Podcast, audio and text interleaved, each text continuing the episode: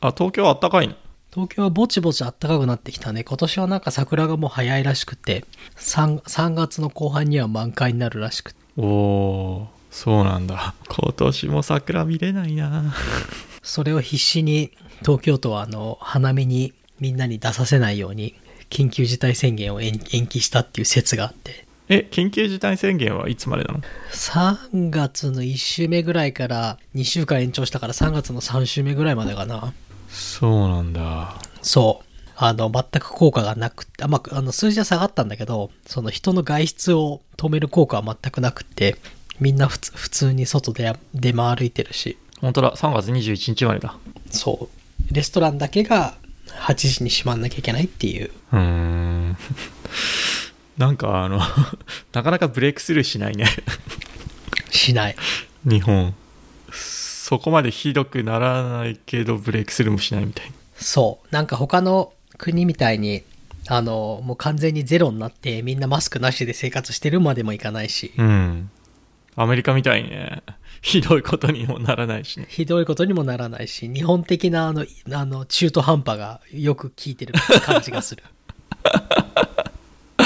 こっちはね、バイデンが、えっ、と、昨日発表したのかな。各州に5月1日までに18歳以上の、えー18歳以上の成あまあ成人じゃないか。18歳以上の人たちにはワクチン打てるようにしなさいって。で、うん。あと結構自分の周りにももうワクチン打ったって人たち結構出てきたから、ああ。そのおじいちゃんおばあちゃんとかじゃなくて。 2ヶ月だね、あと。あと2ヶ月か。そう、2ヶ月。2ヶ月で僕、ワクチン打てるかも。 ちょっと、テンションが上がってくる。結構ね、街に人も増えてきたしね。でもワクチン、どう、どうすんのかねあの、2ヶ月の間に、2週間に1回ぐらいこう、60歳の人、50歳の人、40歳の人ってやるのかなうん。それとも一斉になんか貯めて貯めて、5月1日からわーっと、もう全員、いつでも誰でも来いみたいな。ああ、でもまあもちろんその、アドミニスターするのにさ、いやキャパシティはあるから、まあそこはプランがあるんだと思うんだけどね。まあ仮にあの、ワクチンアベイラブルにしなさいって言ったって、打つ人には数限りがあるから、そこはどういうあれなのかな。ロッタリーとかにするのかな。抽選、早い者勝ち。ファーストカムファースト。過酷な、あの、誰だっけセールソースか IBM かなんか作った使えないシステムでしょあ、そうななのんかオンラインのシステムがあるらしいよ。ほう アメアメリカ政府もあまりいいシステムを作った 記憶はないからなオバマケアの時もねアクセンチャーが大変だったからねアクセンチャーかなうん確か訴訟になってたよね J&J のワクチンとかさ、1回だし、冷蔵保存だし、もうほんと CVS でパチッと打てるよね。もう行って、フルショットみたいに。そうなんですよそれすごいなあの割とでもなんか副作用がモデルだからあのバイオンテックの方だか忘れちゃったけど副作用が結構あるみたいであの人によってはかなりあの体調悪くなるっつってた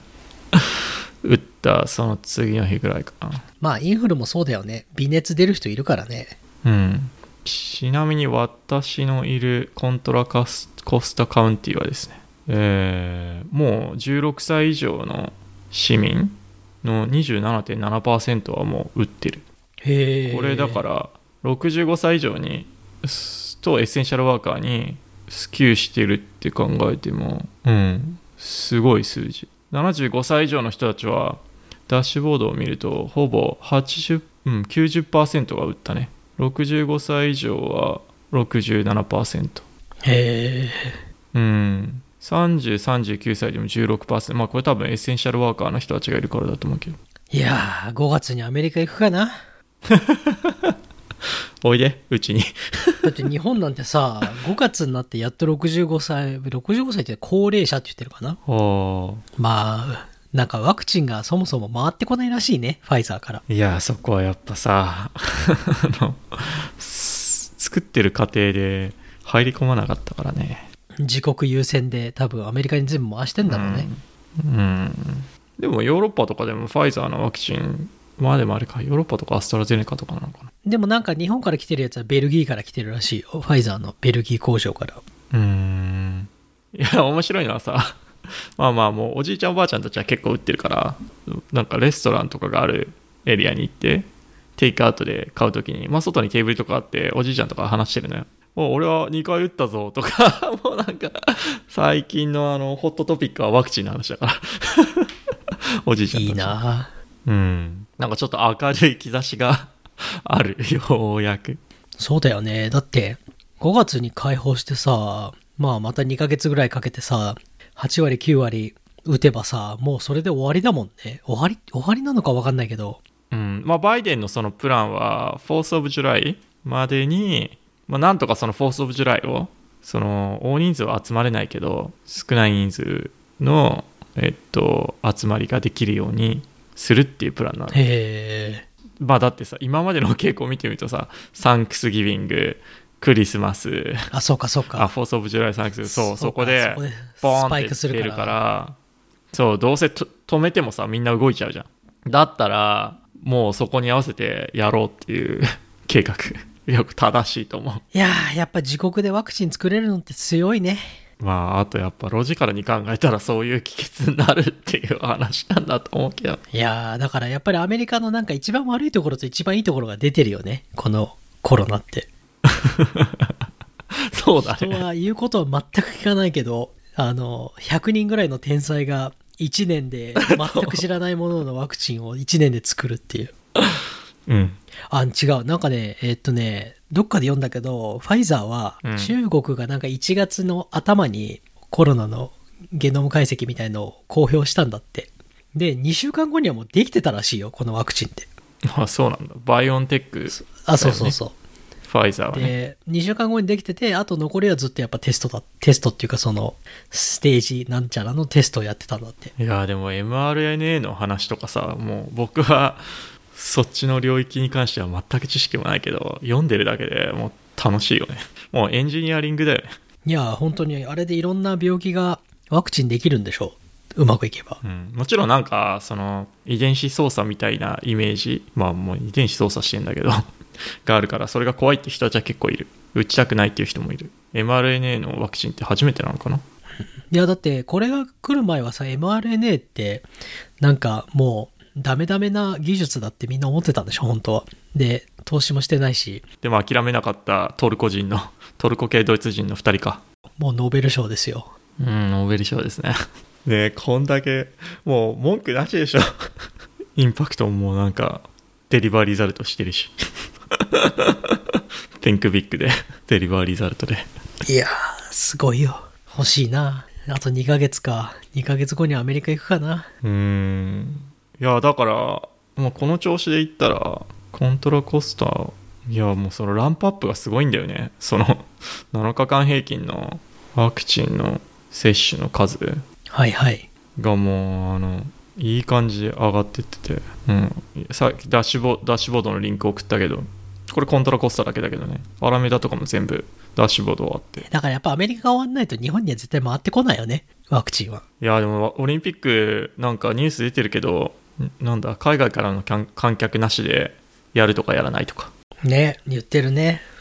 な海外の観客なしでやったら大赤字なんだろうね、多分。経済への波及効果はだいぶ薄まっちゃうんじゃないかなもう経済への、その、なんていうの、オリンピックの準備でさ、もう投資は仕切ったからさ、サンクコストだと思えばいいのか。いやでかい産コストですよ税金から払われるからねうんあちなみにチケット収入って23%なんね IOC が23%テレビの放映権で負担してあとスポンサーがトップスポンサーまあスポンサーで34%うん。まあだからまあ売り上げが 20%減っちゃうまあチケットほぼないからそうか。まあいいんじゃないでも日本の観客が見れるようにしたらいいじゃんいやー、でも観客、観客入れないんじゃない日本も。いやだからいや日本の子供たちがさ トップアスリートのさしかもオリンピックっていうさガチ真剣勝負をさあの見れたらさもうそんなあの夢のあることはないからさ ぜひもし海外の観客来ないんだったらその余ったキャパシティを子供たちにあげてほしいよねああ。 いやち いや見に行きたい試合どれあの競技どれ見に行ってもいいよみたいな感じででもその時に多分日本はさ、コロナとまだ戦ってるから、多分何万何万人も入れられないんじゃないスタジアム に。いやもうだからもう子供たちだけ。ローリスクのそうかな。ねえ、どうなんだろう。その上に、あの、昨日は、あの、東日本大震災の10周年で、ああそうねみんな、あもう10年経ってたんだ、とか、結構のんきなことを言っていて、早いねでも10年早い。でも、それの、あの、あの、最近、税金やったんだけど、あの、まだ、それの復旧のために、あーとら復興のねと復あ、そうだ、復興税みたいの取られてんだよね、10年後でも。うんあれこれ10年間俺払い続けてんのかなって先週思った税金やって払るいつ払い続けてますよいやーだから来年これにあのオリンピック赤字税みたいのが乗っかったらたまったもんじゃないよねもう うん復興特別税ねそうそうそれまあでもオリンピックは東京だけか2.1%結構高いあそんな取ってんだうん25年間らしいですよえ25年間も取るのはいえー、これはあのー所得税住民税法人税に上乗せされているみたいです25年ってすごいな次の地震来るだろう25年だったらうんへえ知らなかったまあねだから まあだって実際まだ福島も収束してないしさしてないしうんそうか、25年って原発片付けるのに25年かかるってことなのかな。いや廃炉にできないでしょ もうずっと、うん、ロードマップ出てると思うけどそうか、知らなかった25年とは。ああでもなんか今年の12月が燃料デブリを取り出す開始の期限なんだよねで廃止措置終了までが30年から40年かかるらしいです、 すごいなあうん、だからまあ2000あ2011年から30年から40年だからまあ2040年とか50年とかいやあそれなのによく原発をまだ使い続けるよね。うーんいやでもその日本のはまあそのねクリーンエナジーをさ結局その二酸化炭素の排出量も下げ減らさなきゃいけないわけじゃんまあ石炭使えない、火力使えない。うんだから天然ガスでしょ、今確か。天然ガスがもうひたすら風風力と、風力太陽光バイオマスとかいやでもねどうなんだろうねビル・ゲイツとかがねすごいそういうこうリサイクルできる原発コンパクトのいやつあの作ってたよね結局その供給っていうかその発電量を考えるとやっぱそのリニューアブルだと難しいっていそうなんだ。ううんそうね、よくわからないけど、まあよく原発は使い続けるなと思うよ。うーんやめた方がいいねやめた方がいい。いやだってねブラックスワンある じゃん絶対にある。その時のコストがさでかすぎると、とリスクを測れないっていう。測れない正直でもうん原発以外仕方ないのかなって思った時もあったけどじゃあにね311みたいなことあるじゃねえかって言われたら何も反論できないもんね コストがねでかすぎてしかも後戻りできないっていうねえ。うん、不可逆性しかないっていうってなってくるとあいえあのビル・ゲイツがニュークリアパワープラントについて話してる記事を共有しましたいやーあの人すごいね。やっぱり天才だね。天才読んだあの新しい本出たよ読んでない。あのクライメートチェンジについて僕も今読み始めたばっかりだから多分難しいんだろうね。 すげえこと書いてんでし ょ。いやーあの人の頭の中 いやあの共有したと思うけどあのストライプのパトリックあの CEO 若い32歳の彼の頭もねどうかしちゃってる 頭良すぎていやービル・ゲイツの本とかってさ、30分読むと眠くなるんだよねって寝ちゃうんだよね。だからあの、進みがすごく悪いんだよね。うーん僕だから今今読んでます「How to Avoid a Climate Disaster うん」み結構これはみんな読んでるねもともとでもあんまりその気候変動よりも彼はヘルスケアとかその格差に対してすごい興味があった人だけどなんかそのその角度から気候変動にアプローチしたっぽいへえ。いや、このパトリック、パトリックのね、ノア・スミスのね、インタビューはね、 あすごい面白いからみんな読んでほしい。まあ、英語だけどね。うんストライプみたいな超でかい会社作って、 この頭の中どうなってんだと思う。うん、僕が好きなスタートアップのファウンダー2人いて、ボックスのアーロン・レビーと、あとパトリックなんだけど、まあ、2人ともちょっとタイプ違うけどね、 まあ、働いたことないから いろいろ読んだ上での あのパーソナリティ判断だけどうんすごい人がいるよストライプなんて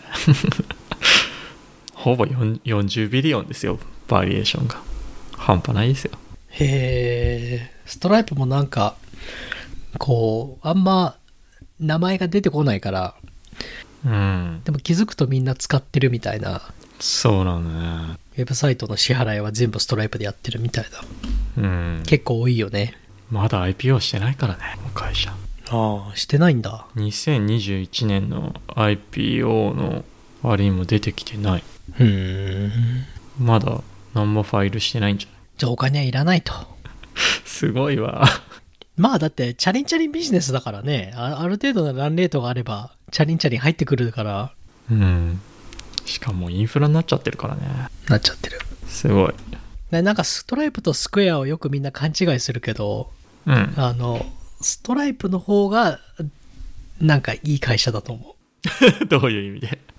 や、なんかいまいちスクエアのイメージだけど、あの、iPad とかにくっつけてさ、よくフードトラックとかでみんな支払いやってんじゃん。うん。あれって結構抜いてるらしいよ。4、5%とか抜いてるらしいよ。うん。なんか、ひどいよねっていつも思う。従来のクレジットカードリーダーって、アップフロントのコストはさ、結構何千ドルもかかるけど、パースワイプは1% 1%とか2%だったらしいんだよね。うん。それがなんかスクエアになると、そのアップフロントは全然コストないけど、その一回一回を結構取るらしくて、うんなんかそれもどうなのかなっていつも思う。ねスクエアでもなんか、これ見ると2.6%、スタンダードプロセッシングフィーは2.6%みたいよ。まあでもこれ結局クレジットカード会社のやつに乗っかるってことうん、なんか全部いろいろそのの乗っけると5、6%ぐらいになるらしいよ。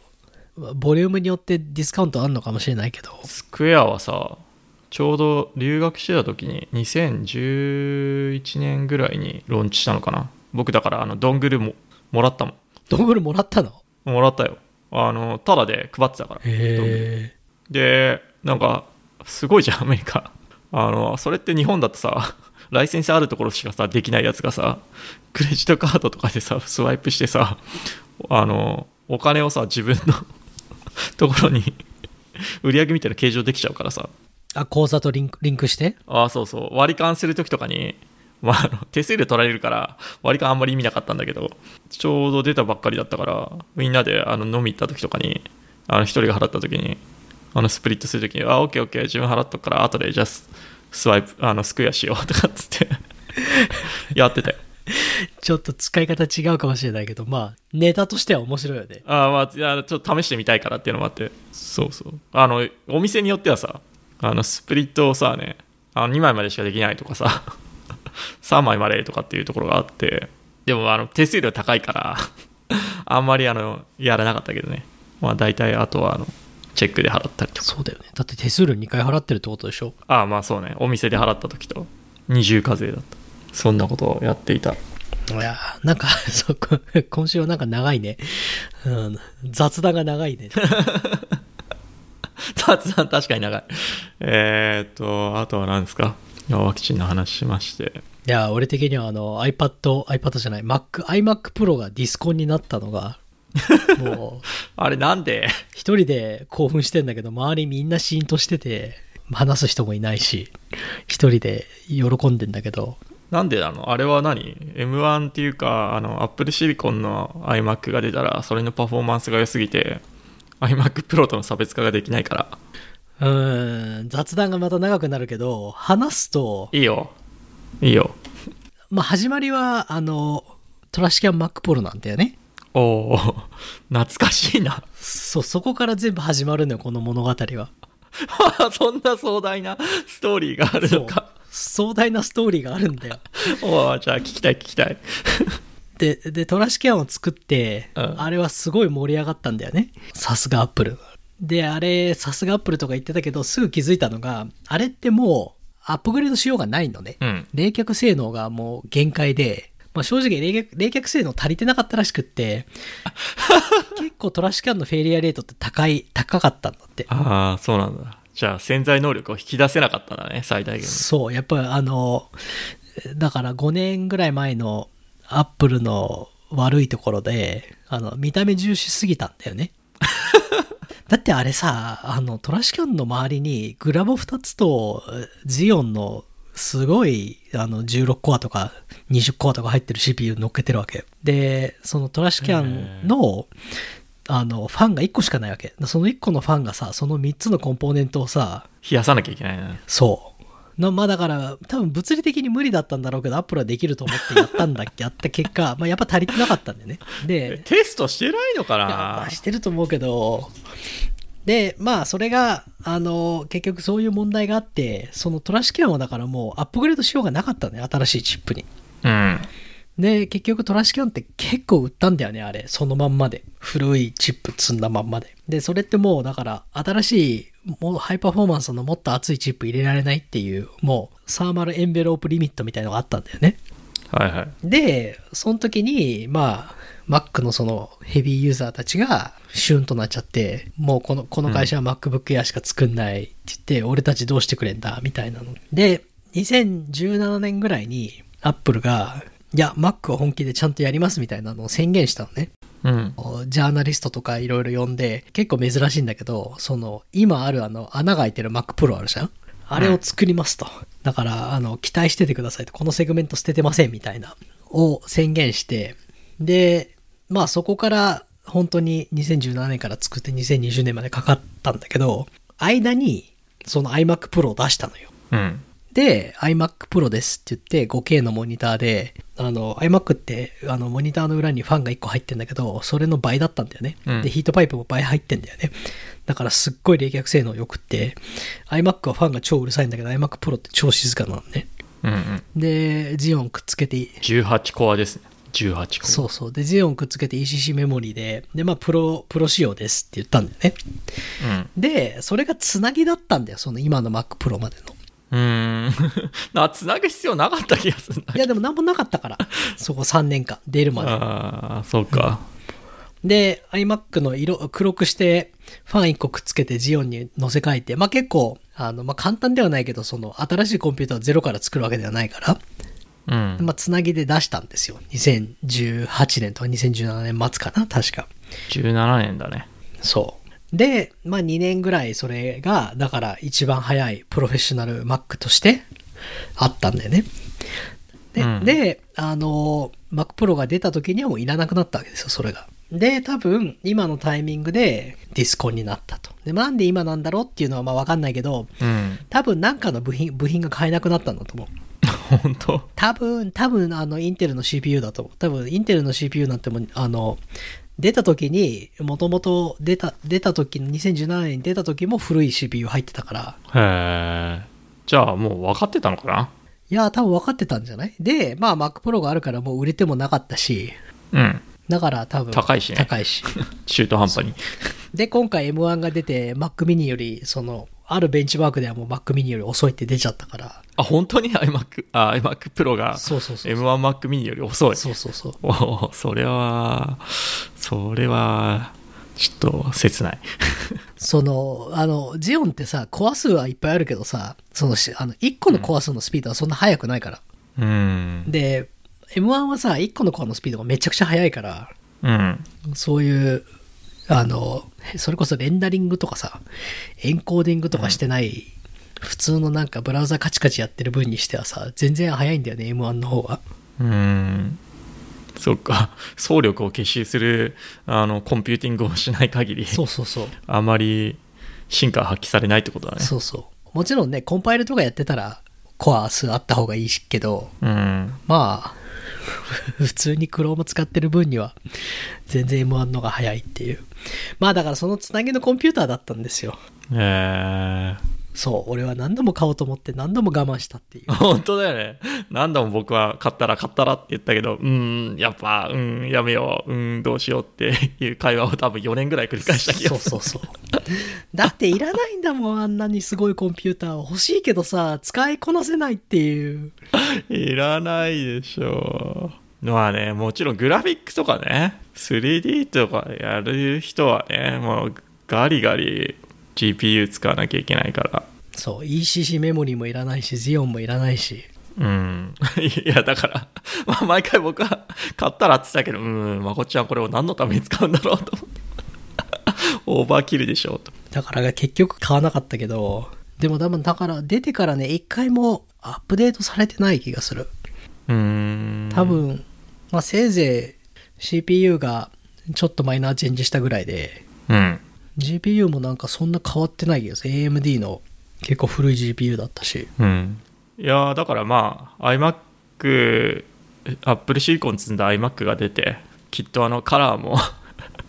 スペースグレーが選べるようになるんじゃないまあなるんじゃないで、iMac Pro はだからなくなるんじゃない名前として。 ?iMac Pro はなくなんじゃないで、M1 でできればなんかもうすげえかっこいい薄型な iMac が出てほしいよ、あと。まあ、WWDC かなそれは6月。 ?6 月。まあだからもう、プロラインはもう Mac Pro に集約で、そでデスクトップ型は iMac と Mac mini いま、未だにあの MacBook Air が何であるのかは分かんないけど Mac MacBook Pro と MacBook Air う。いや、なくなすんだったら MacBook Pro の13じゃないあなくなって13は MacBook Air ででそれよりでかい、まあ、16インチ MacBook Pro はあまあそうなんのかな多分、ほら、Air と今の13のスピードが全然変わんないから、今。もう M1 になっちゃって。うん で、違いがタッチバーついてるかついてないかぐらいだから。うんでで不評でタそッうチそパうーそうはそう。 だから、多分エアのが10倍売れるわけじゃん。削ろうと思えば、13のプロ削って。いやー、しかしこの SKU の少なさで、この売り上げを叩き出す。まあもちろん iPhone あるけど、Apple 半端ないな すごいよ。すごいよね。どうやったらこんな会社作れんだろうと。やっぱ、宗教で洗脳しなきゃいけないんですよ。ねだって絶対、あの、アップグレードサイクル早いと思うもん。えうん。いや、でもほんとさ、iMac Pro ディスコンで思ったけどさ、これだってさ、3年とぐらいま、んまだ買って2年ぐらいしか経ってない人とか1年ぐらいしか経ってない人とかいるわけじゃん。いっぱいいるよ。いっぱいいるじゃん、うんそれがいきなりさねにね、まあ、5000ドルぐらいかけて買ったやつがさいきなりなんか1000何ドルで買えるさ A1 積んださ Mac- MacBook Air とかさミニとかにさ駆逐されるってさしかもさ、こうなんかコモディティ化がのスピードが速すぎてすごいすしかもさ、多分、5000ドルで、1年前に5000ドルで買って、あと OS の、新しい OS が何回乗るか分かんないからね。おおサポート終了みたいな感じそうそうそうそう。そう、あの、Windows98 みたいにさ、10年サポートしますとかしな、全くないからね、Apple は気持ちが。うんその、今、今から Apple 出すソフトは全部さ、M1 オプティマイズじゃんうんうんもう、X86 なんてどうでもいいやって絶対思ってるんだよね。うん今年の OS10 は多分、出る、使えると思うけど、あの、アップグレードできると思うけど、来年以降、俺が5000ドルのパソコンを今持ってたら心配だよね。確かにそういえばあれ3月に Apple の新製品発表あるんじゃなかったっけね、2週間前だから、もうじ3月にあるんだったら、今週の火曜日16日に出て、30日の発表じゃないうんもうすぐあれだよねあ iPad の新しいやつが発表されるんじゃないかって言われて ?iPad のマイナーチェンジかもね。あの iPhone の CPU を iPad に入れるんじゃない、なるほどうん、形は変わんないと思う。多分 iPhone の CPU が入って、ちょっと液晶が綺麗になるぐらいじゃないなるほどねまあわかんない。最近のアップルってあの、マイナーチェンジすぎると、ポロッとなんか、 ある日、ツイッターかなんかで、ツツイートして発表しましたとか言う言っちゃって、ストアにいつの間にか乗っかってるっていうのもあるからね。イベントやるかはわかんないね。そっかまあでも、うん、iMac Pro お疲れ様で したいやー、結局買わなかった。結局僕は出会う出会うことはなかった、まあ、Apple ストアに行ってカチカチいじったりしたけどでもあれが出たからほらあのトラックパッドとかさマジックキーボードとかさ色違うやつが出たじゃん出たね。僕使ってるけどトラックパッドはグレーのやつああ、ノートブック用の、ノートブック用のはいはい。あの、家にいる時でしょ。そうそうキーボードはね使わないけどねキーボードははハッピーハッキングキーボードだからあの、ちっちゃいけど2万円ぐらいするやつでしょ。そうでもこいつがないと無理まあちょっとあのエンジニアみたいなこだわりはないけどでもやっぱ アップルのノートブックのあのキーストロークの浅さが結構ミスタイプ起こるから M1 になって良くなったんじゃないのそれも。うんいいと思うけどやっぱこの深さになれるとああ。ちょっとかなり違う車を運転する感じがある、まあ、あとね結構このちっちゃいキーボードだとねあのキーコンビネーションよく使うんだけどあとコントロールの位置がねキャップスの位置にあったりとかしてね あの Windows と Mac を行き来するぐらいのね コンテクストスイッチがあるまあ、あの、ハッピーハッキングの人たちはもう信者だよね。2、3万円出してでも絶対ハッピーハッキングじゃないのキーボードじゃないとダメだっていうぐらいだから。うん HHKB 富士通だよこれはえ、富士通なの嘘そうだよそうだよ知らない知らなかった。日本が誇る富士通ですよ なんか、日本の田舎でキーボードしか作ってない、なんかそういう会社だと思ってた。違うよ富士通だよ え、じゃあなんで富士通のパソコンとかについてこないのえわからないなんでだろうね知らなかった。そうですよいやーなんかさ日本の会社で日本人は知らないけど海外で熱狂的なファンがいる会社って もう一個見つけたんだけどまあ話それるけどいい話でうん。なんかすごい車が好きな友達がいてね千葉の方にあの古いポルシェをチューンアップする会社があってえ RWP とかそんな名前だ最初ねこの会社をね言われた時今リンク送るわえ最初なんか友達から車がすごい好きなその友達なんかねもう三菱のデリカを買って日本からアメリカに持ってきたいとかって言ってるくらいの友達ででシンちょっとデリカを探したいんだけどどうやったらいいかなとかってデリカかでも持ってこれるのかなしかもだって右ハンドルだよみたいなあでもどうしても欲しくてみたいなでもまあデリカはまだ変えてないみたいなんだけどその友達から今リンク送ったんだけどえうん。 RWB っていう会社で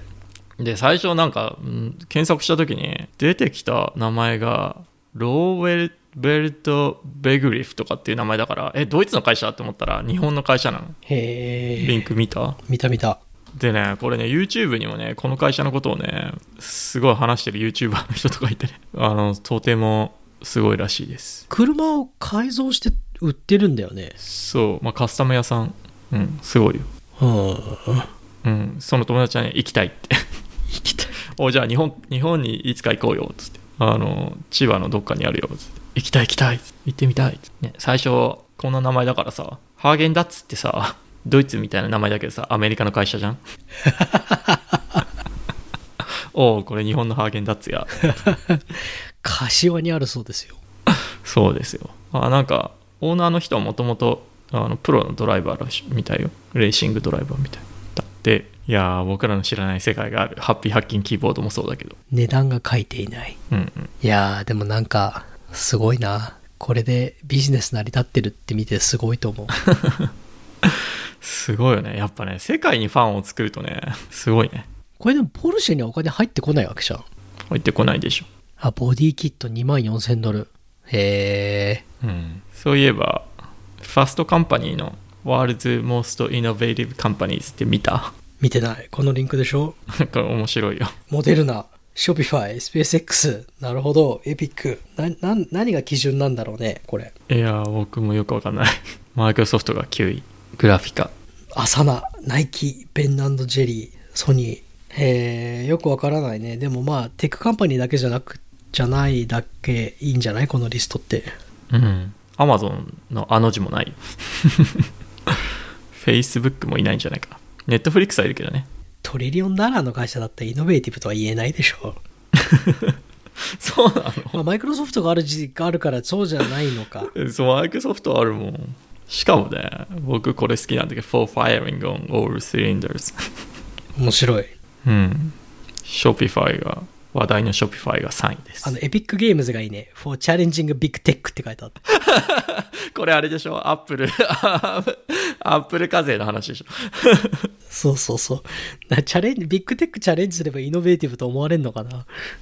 うんみたいよ面白いよねそんな発表があってまあちょっと話題になって来年はどうなるかなまあここど見てみると COVID-19 関連ワークロームホームあとブラック・ライブスマター関連とかだからまあ今風なことをやってる人たちだよねって。うんそうまあネットフリックスはそうだよねブラックの人たちを考えてちゃんとコンテンツ考えてくれてありがとうみたいなんか最近ネットフリックス全然見てないんだけど、なうん最近何にも見てないな。アマゾンも見てないし。そうだね僕も全然見てない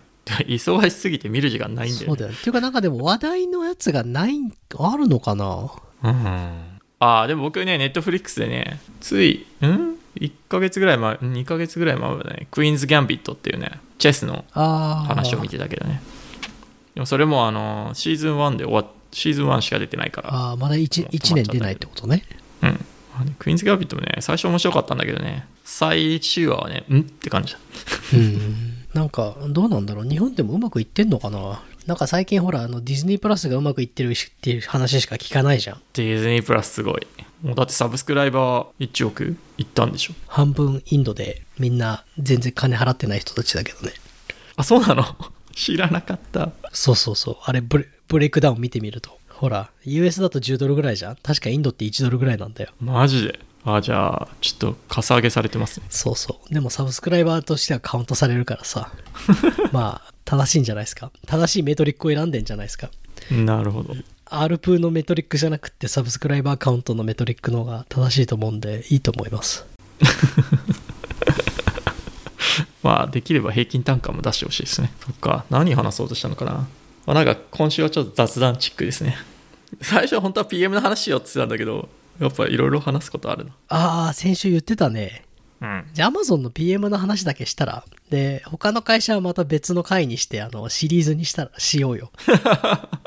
えそもそもでもその Google のその開発のステップと Amazon の開発のステップと Google はどうすどうやってやるのそれが聞きたい僕はなんか言ってたじゃんいきなりテックスペック書くってそう、そう、じゃあ、えっとね、Google は、まあ、PM がどうやってやるかっていうか、まずその PM の位置づけっていうのから始めると、えっと、Google は、まあ、PM が一番偉いとされている。あの、多くの Google は。あの、もちろんそういうチームじゃないチームもいるけど、まあ、PM が、プロダクトのダイレクションを決めて、最終的にローンチするまで見届けるっていう役目ですと。んで、会社が、それをやれるように会社が、まあ、オーガナイズされてる。うんこれは僕の、あの、意見ですけど、Google はこう、3階級制だっていつも言ってんだよね。3階級制。3階建てとも言ってたことあるけど、あの、一番上に偉い人たちに PM とその、えあの、エンジニアたちがいると。うんで、あの、真ん中にお金を稼いでくる広告営業がいると。はいはい 最下層に、こう、マーケティングとバックオフィスがいると。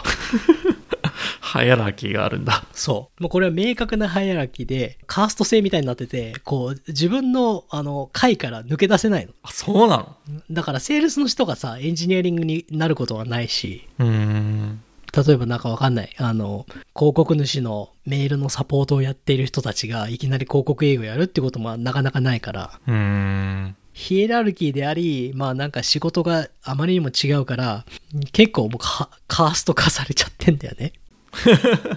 えあの Google の PM ってコンピューターサイエンスのディグリーないとできないえっ、と、そうとは言わない、今は言っていないと思うけど、Google の PM は、えっ、と、普通の、普通の SDE と一緒のコーディングのテストがあります。えー部屋に入って Chromebook を渡されて、えーひたすらコード書けと。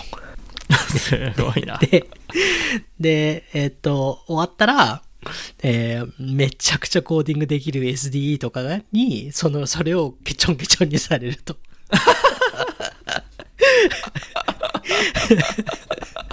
なんか、あの恐ろ、しいなだ大学出たばっかの天才のやつとかに、 うんな、な、な、なんでこうなってんだなんでこういうメモリーのアロケーションの仕方したのとか言って。 Oh my god なので、えっと、 まずい、まずみんな文句言うのが、Chromebook でやらされるんだよね。ち安い、それこそキーボードがボロボロのなんか HP の Chromebook みたいなので。うん。で、うんあの、 それで本領発揮できないと。こんな、こんな、Chromebook 渡されていきなりコードしろって言っても、それこそそのハッピーハッキングのキーボードが俺が必要で、で、27インチの 4K のモニターが必要で、みたいな。 その、まずもうその時点で、あの、焦るって聞いたことある。あ、そうだ。なんか600ドルぐらいの HP の Chromebook いきなり渡されて。へえ、すごいな。なんで、あの、まあ、そういう意味では Google は PM がやっぱり一番偉いというか、一番そのプロダクトの最終的なやるかやらないかとかのは Go、No Go の判断は PM がしていると。うん。で、そこに、うんまあまあそこにやっぱ、やっぱ盾つくのは難しいよねって。へえ、まあ、Google の PM は恵まれてんのは、やっぱりあの、これお金になるからやれっていうのに対してノーとは言える。ああ、そうなんだ。うん。理由がちゃんとあればね。 Google の PM の KPI って何なの まあ、プロダクトによって違う。まあ、う M、まあ、単純に言うと MAU だよね。え MAU とエンゲージメントだよ。ーん。え、そこに何そのファイナンシャルは入ってこない。うん。まあ、多くの Google のプロダクトってファイナンシャルと紐ついてないからさ、うん。その、例えば Gmail 作ってる PM がさ、ファイナンシャルって言ってもさ、そこの Gmail 単体でのファイ Google のそのファイナンシャルってなんか切り出しにくいんだよね。うん。だからどっちかって言って MAU とエンゲージメントになっちゃうんだよね。えー、じゃあ LTV とか、 L 全く見てないね。 LTV、あもちろんだからその広告のプロダクトを作ってる PM は見てるよね。ああ、まあそうだうね。ん。へえ、すごいな。やっぱスタートアップと全然違うんだろうそこはな。スタートアップはあれか。違うと思う。ロス、ロスメイキングフェーズはそうなの。うーん、プロダクトマーケットフィット見つかるまでと一緒 じゃないうん。ひたすら、あ、プロダクトマーケット入ったって聞く、ユーザーが使ってくれるっていう。そうそうそう。だからなんか Google は単純に永遠話にすとプロダクトマーケットフィットを探してる気がする。まあね、結局最近使ってる Google のプロダクトって、多分10年間使ってるやつばっかりだからな。あ、そうそうそう。最近ヒットないから。で、あとはやっぱり一つのベンチマークとして、MAU1 ビリオンっていうのがやっぱり大きなベンチマークなんだよね。うんプロダクトのオーナーとしては。うん。だから、今知らないけど、まあ、7、8個ぐらいあるんですよ。あの、Google で MAU1 ビリオンあるプロダクトって。 Gmail、ドライブ、Maps、 YouTube、検索 Google プレイ、 YouTube Search、プレイ、サーチ、えっ、、どことまあそれで6個ぐらい。で、フォトスがね、近いんだよね、確か。あまあ、古い情報だからもう言ってるかもしれないけど、フォトスがな、次がフォトスだって言われてたんだよね、昔は。でも、本当にフォトスを抜けば、もうこの10年、ここ10年で作ったものは一つもないんだよね。うん。だから、そこが、そこが一番の、だから、Google のあの、ハテナだよね、俺の中では。ありものをどんどん良くしてってるかもしれないけど、新しいもの生み出してないよねって。うん。そういう意味では、テックカンパニーの中では一番 PM としてなんかピュアな仕事をしている気がする。本当にプロダクトしか考えてないかうん。いいな。ら。そう。 すごいめ、やっぱ恵まれてると思うよ、そこは。あんまりノイズがないってことだ、あまりノイズがない。でも多分最近はインターナルのポリティックスのノイズがすごいあって仕事はしにくくなってるみたいなのはやっぱり、うん。まあ、会社が大きいからさ、Gmail だけでさ、PM 何百人いるっていう話だから、 Google のプロダクトのさ、作り方ってさ、なんか一つのチームでサービスとかフロントとか全部作るのそれともなんかサービスオリエンテッドアーキテクチャでいろんなチームが、ちっちゃいチームがたくさん。でももちろんそのオーセンティケーションみたいなやつって、まあ、Google ID 使ってみたいなやつって多分セントラルのチームがあって、そのチームが SDK だか API だか提供して、それを多分プロダクト作るチームが使うと思うんだけど、その一つのチームで全部作っちゃうのそれともなんかいろんなチームかき集めてやるのそれを、えっ、と、好きにできんの、それは。PM の次第で。えまあだからゼロ、一から作るって言ったら一から作るし、しありもの使うって言ったら、じゃあそっちのチームかき集めて使うって言って。で、それは当然トレードオフあるじゃん。その、あるあるある。両方ともトレードオフあるんで、それのトレードオフを、まあ PM が、あの、見て判断する。うーん。で、だから、まあどうなるかっていうと、そういう風になってると、メッセンジャーアップが4つぐらいあったじゃん、一時。あった。あれな、ああいう風にな、どうなっけてんの結かな果はあれなんですよ。 だから、あっちの、あっちのやってることは気に入らないから、うちら自分で作ろうぜ、みたいな。すごい。え、じゃあ、あの、いや、あのチームの API をここ一つアトリビュート増やしてもらわなきゃいけないから、ロードマップに載せてもらわないと、うちらのプロダクションシップできないとか、そういうことないんだね、あんまりだ。からもう自分、自分で最初から、あのチーム説得するのめんどくさいから、もう一から自分で API 作っちゃおう、みたいな。お金があるとできるんだな。まあ、チャットアップもいい例だし、あの、Amazon Music にいればわかると思うけど、あの、ずっと、ミュージックアップも2つあったじゃん。えっ、と、Google Play Music と、そう、YouTube Music っていうのがあって、うん、あった。あれもただ単に仲悪かったからっていう。お互い、お互い、あ、もう俺ももちろん聞いた話だけど、お互い折れたくなかったから、自分のアプリをずっと継続してて、で、最終的に、あの、お上から、もういい加減にしろって言って、まあ最終的には YouTube になったっていう。でも、ずっとやってたよね、並行で。やってた。まあ、正直、Google のね、ミュージックに対する、ポッドキャストもそうじゃん。 あんまり、そうそう。あんまり音楽系にあの興味ないんだなと思った。あまあ、YouTube に上げちゃえばいいのにと思ってたけど。だから YouTube のミュージックが出るって言った時に、もう納得感しかなか った。いや、だだから、お互いあれは、なんかいい説明はあったらしいよ。その、プレイミュージックの方は携帯の方に入ってて、それがコアだと。で、YouTube は、その、そもそもアーティストがみんな YouTube に来てたから、その時は。うんそれの延長で、ミュージックもやってるみたいな。ねえまあ、それで、 で、さい最後までだから結局、あの、くっつかなかったよね。うん。あれは多分 Amazon だったら絶対許されないじゃうん。ん。エコーのミ、エコーのミュージックプレイヤーとさ、Kindle、Kindle Fire のミュージックプレイヤーが別ですって言ったらさ、バカじゃないのって言われんじゃん。そうだろうね。えちなみになんか、U、UX の人とかっていうのは、Google の、こあの、最近あの、Firephone が失敗した話が記事で出て、デザインとプロダクト開発みたいな脈絡なんだけど、UX の人たちは、その、ぶ Google のプロダクトを作る哲学的な中に、UX とかデザインとかそういうのってどれぐらい重視されてるその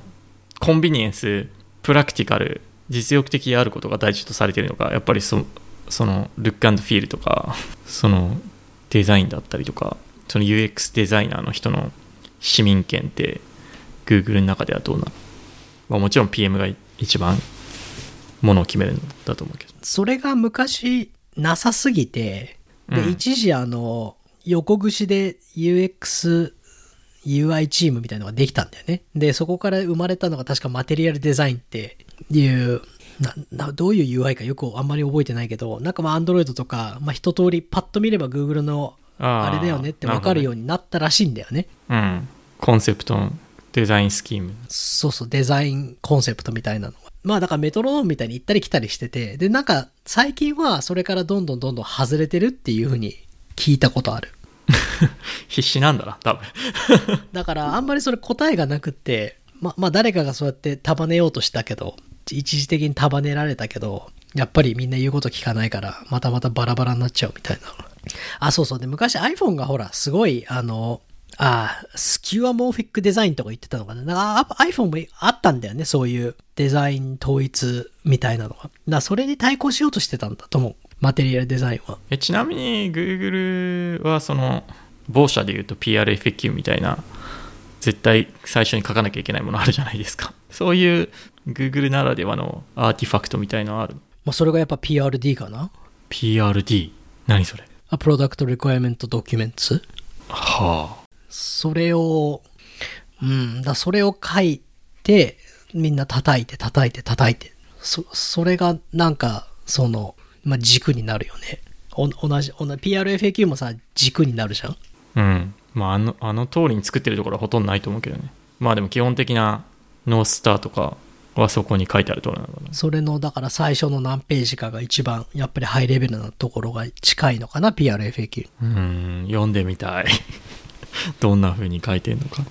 へええそのそれはもう PM が一人でガリガリ書くのそれともなんかチームで書くのエンジニアとか UX とかああ、もうチームで、あの、 な、何十人ももうやって、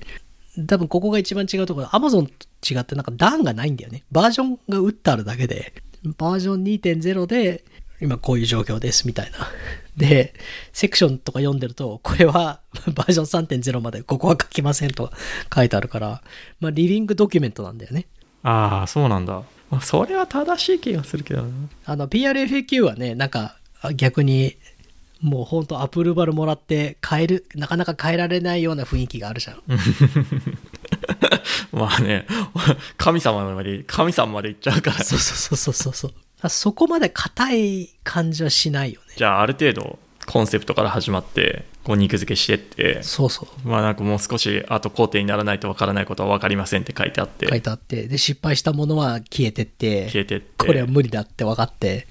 常にじゃあその真実というかがスナップショットがそこに書いてある今の状況はこんな状況です。うーんなんかそれは正しい気がするまあ、これも多分理想を言ってて、あの、プロジェクトとかチームによって全然違うと思うけどね。まあね規模も規模の大きさも関係してくるだろうしだ今多分言ってるのは、あの、う V1 が出たことないプロダクト、本当ゼロからやってるプロダクトは結構そういうふうになってると思う。もうちょっとちっちゃい、わかんない、Google マップの色を変えるとか、なんかそういうのだったら全然違うのかもしれない。もっと、もっと、 あの、か固まってて、サクッとやるのかもしれないけど、まあ一番 Google で楽しいと言われている、その全くゼロ、ゼロスタートのサービスをローンチする時の話だと、うんまあそそのぐらいルースかなうーんそっかやっぱどこの会社でも01は楽しいんだな いやー、それは、もう、あの、人生でそれは言えるんじゃないですか。01は楽しい。あの、イヤーオバイヤーのメトリックがない時が一番楽なんじゃん。楽っていうか楽しいんじゃん。そうだねイヤーオバイヤートラックされたらもうやっぱ辛いよ。辛いだろうなそっかへえ面白い他の会社もちょっと気になるんだよねどういうプロセスでやるのかこれからい、なんか一個ずつ話せばいいんじゃないそうだねじゃあ今日はここら辺にしとく結構話したね